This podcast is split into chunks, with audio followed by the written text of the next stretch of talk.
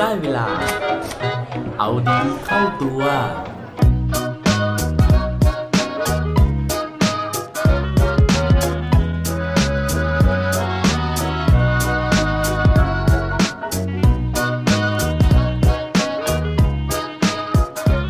จะทำยังไง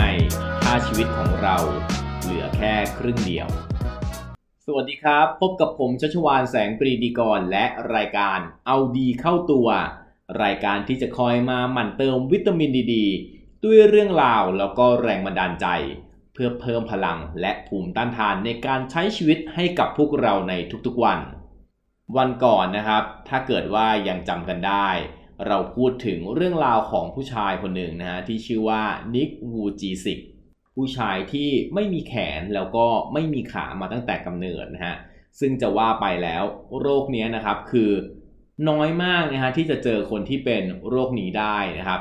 แต่ว่าวันนี้นะฮะปรากฏว่ามีอีกเคสหนึ่งนะฮะแม้ว่าจะไม่รุนแรงเท่ากับนิกนะครับแต่ว่าคนนี้นะฮะก็เป็นโรคพิการตั้งแต่กำเนิดเหมือนกันนะครับ แต่ว่ายังโชคดีกว่านิดนึงนะฮะที่ยังมีแขนนะครับ แต่ว่า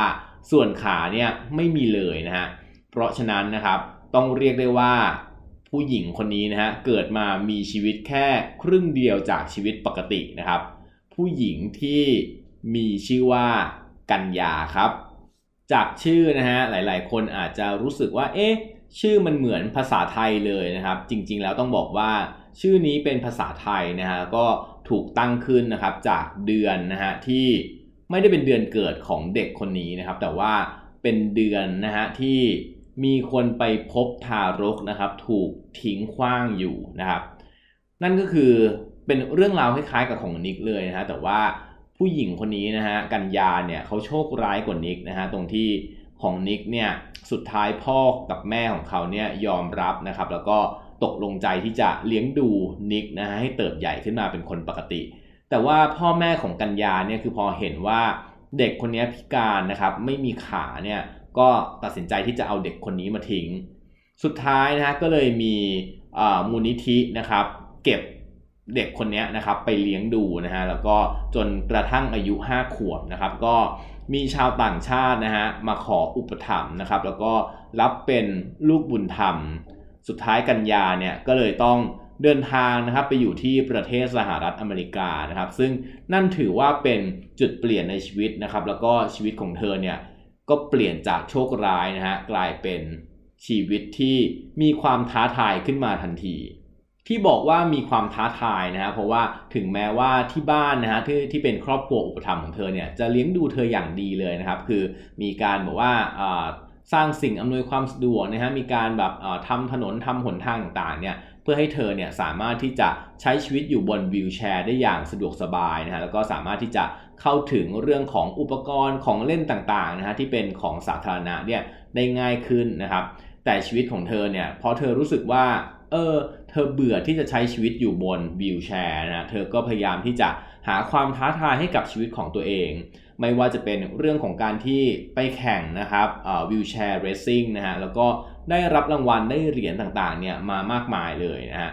แต่ว่าจนวันหนึ่งนะฮะการใช้ชีวิตอยู่บนรถเข็นเนี่ยก็ไม่ท้าทายสำหรับเธออีกต่อไปนะครับ เธอรู้สึกว่า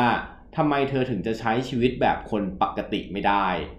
ว่าแล้วนะฮะเธอก็เลย เริ่มตัดสินใจนะฮะที่จะหยิบสเก็ตบอร์ดนะฮะมาเล่นนะครับ โดยที่เอาตัวนะฮะที่ไม่มีขาเนี่ยนะครับ ไป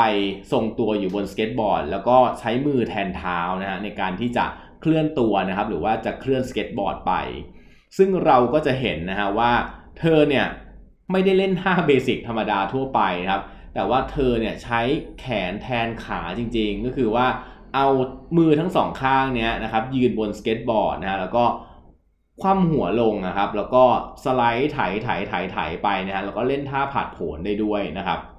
นอกจากนั้นนะฮะเธอยังเล่นกีฬาอื่นอีกนะครับ ไม่ว่าจะเป็นสเก็ตบอร์ดนะฮะหรือว่าสุดท้ายนะฮะตอนนี้เธอเริ่มไปฝึกเรื่องของเซิร์ฟบอร์ดแล้วด้วยนะครับ ก็คือเป็นกีฬาโต้คลื่นนะฮะ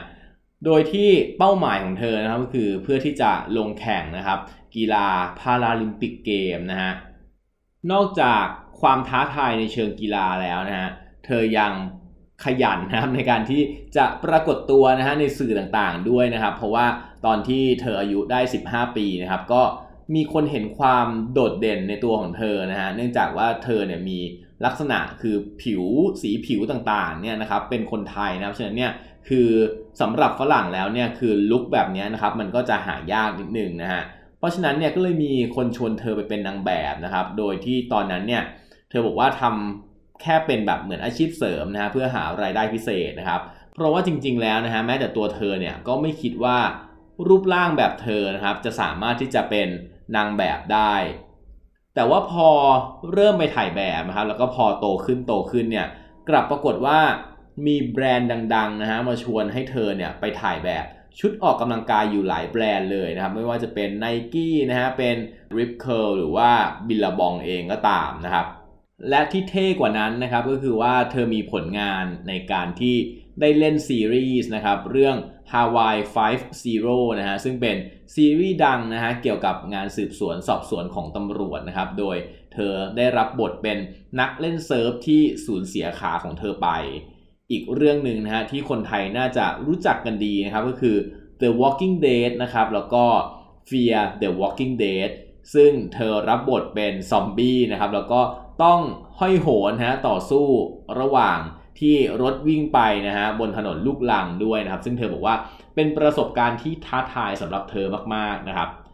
คือที่เล่าความสำเร็จของเธอมาทั้งหมดให้ฟังนะฮะเพราะว่า เธอเล่าว่าทุกสิ่งทุกอย่างนะฮะที่เธอสามารถประสบความสำเร็จจนถึงทุกวันนี้ได้นะครับ เพราะว่าเป็นเรื่องของทัศนคติของเธอนั่นเองนะครับ เพราะเธอไม่เคยเลยนะฮะที่จะคิดลบต่อตัวเองนะครับ ถึงแม้ว่า เธอจะมีชีวิตที่ไม่สมบูรณ์เหมือนคนอื่นนะฮะแล้วก็เธอบอกว่ามันหลีกเลี่ยงไม่ได้เลยนะฮะที่บางครั้งนะครับจะมีคนที่ มาพูดนะฮะหรือว่ามาดูถูกเธอนะครับแต่ว่าเธอก็สามารถที่จะจัดการกับความรู้สึกของตัวเองได้ โดยหลักๆ แล้วเนี่ยเธอบอกว่าการนั่งสมาธิแล้วก็ฟังเพลงเพื่อผ่อนคลายเนี่ยมันช่วยให้เธอปล่อยวางนะครับในหลายสิ่งหลาย ๆ อย่างได้ ที่สำคัญที่สุดก็คือ เธอบอกว่าแค่หยุดคิดนะครับ แล้วก็หัวเราะไปกับชีวิต ยิ้มให้กับตัวเอง ยิ้มให้กับชีวิตให้ได้เยอะ ๆ กว่านั้น แล้วก็ปล่อยทุกสิ่งทุกอย่างออกไป เพราะฉะนั้นนะครับจากชีวิตของกัญญานะฮะก็สอนให้เรานะครับได้รู้ว่าวันไหนก็ตามนะครับ ที่เรารู้สึกว่าเรามีไม่เท่าคนอื่นนะครับ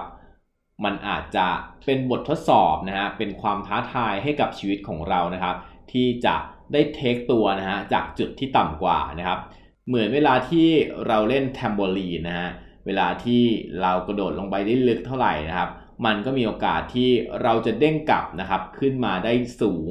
เป็นทวีคูณ อย่างตัวของกัญญาเองนะครับ เมื่อเขาไม่สามารถที่จะใช้เท้าเดินได้นะครับ เขาก็เอาตัวของเขาขึ้นสเก็ตบอร์ด ซึ่งไปได้เร็วกว่ามากมายครับ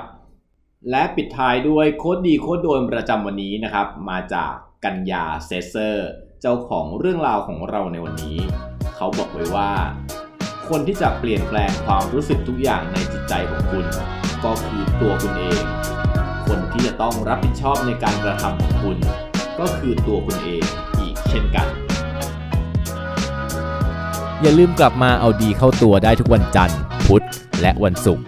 รวมถึงฝาก subscribe เอาดีเข้าตัว podcast ในทุกช่องทางที่คุณฟัง รวมถึงกดไลค์ กดแชร์ ในทุกโซเชียลมีเดีย Facebook, IG และ Twitter สุดท้ายนี้ have a good day ขอให้วันนี้เป็นวันดีๆ ของพวกเราทุกคน สวัสดีครับ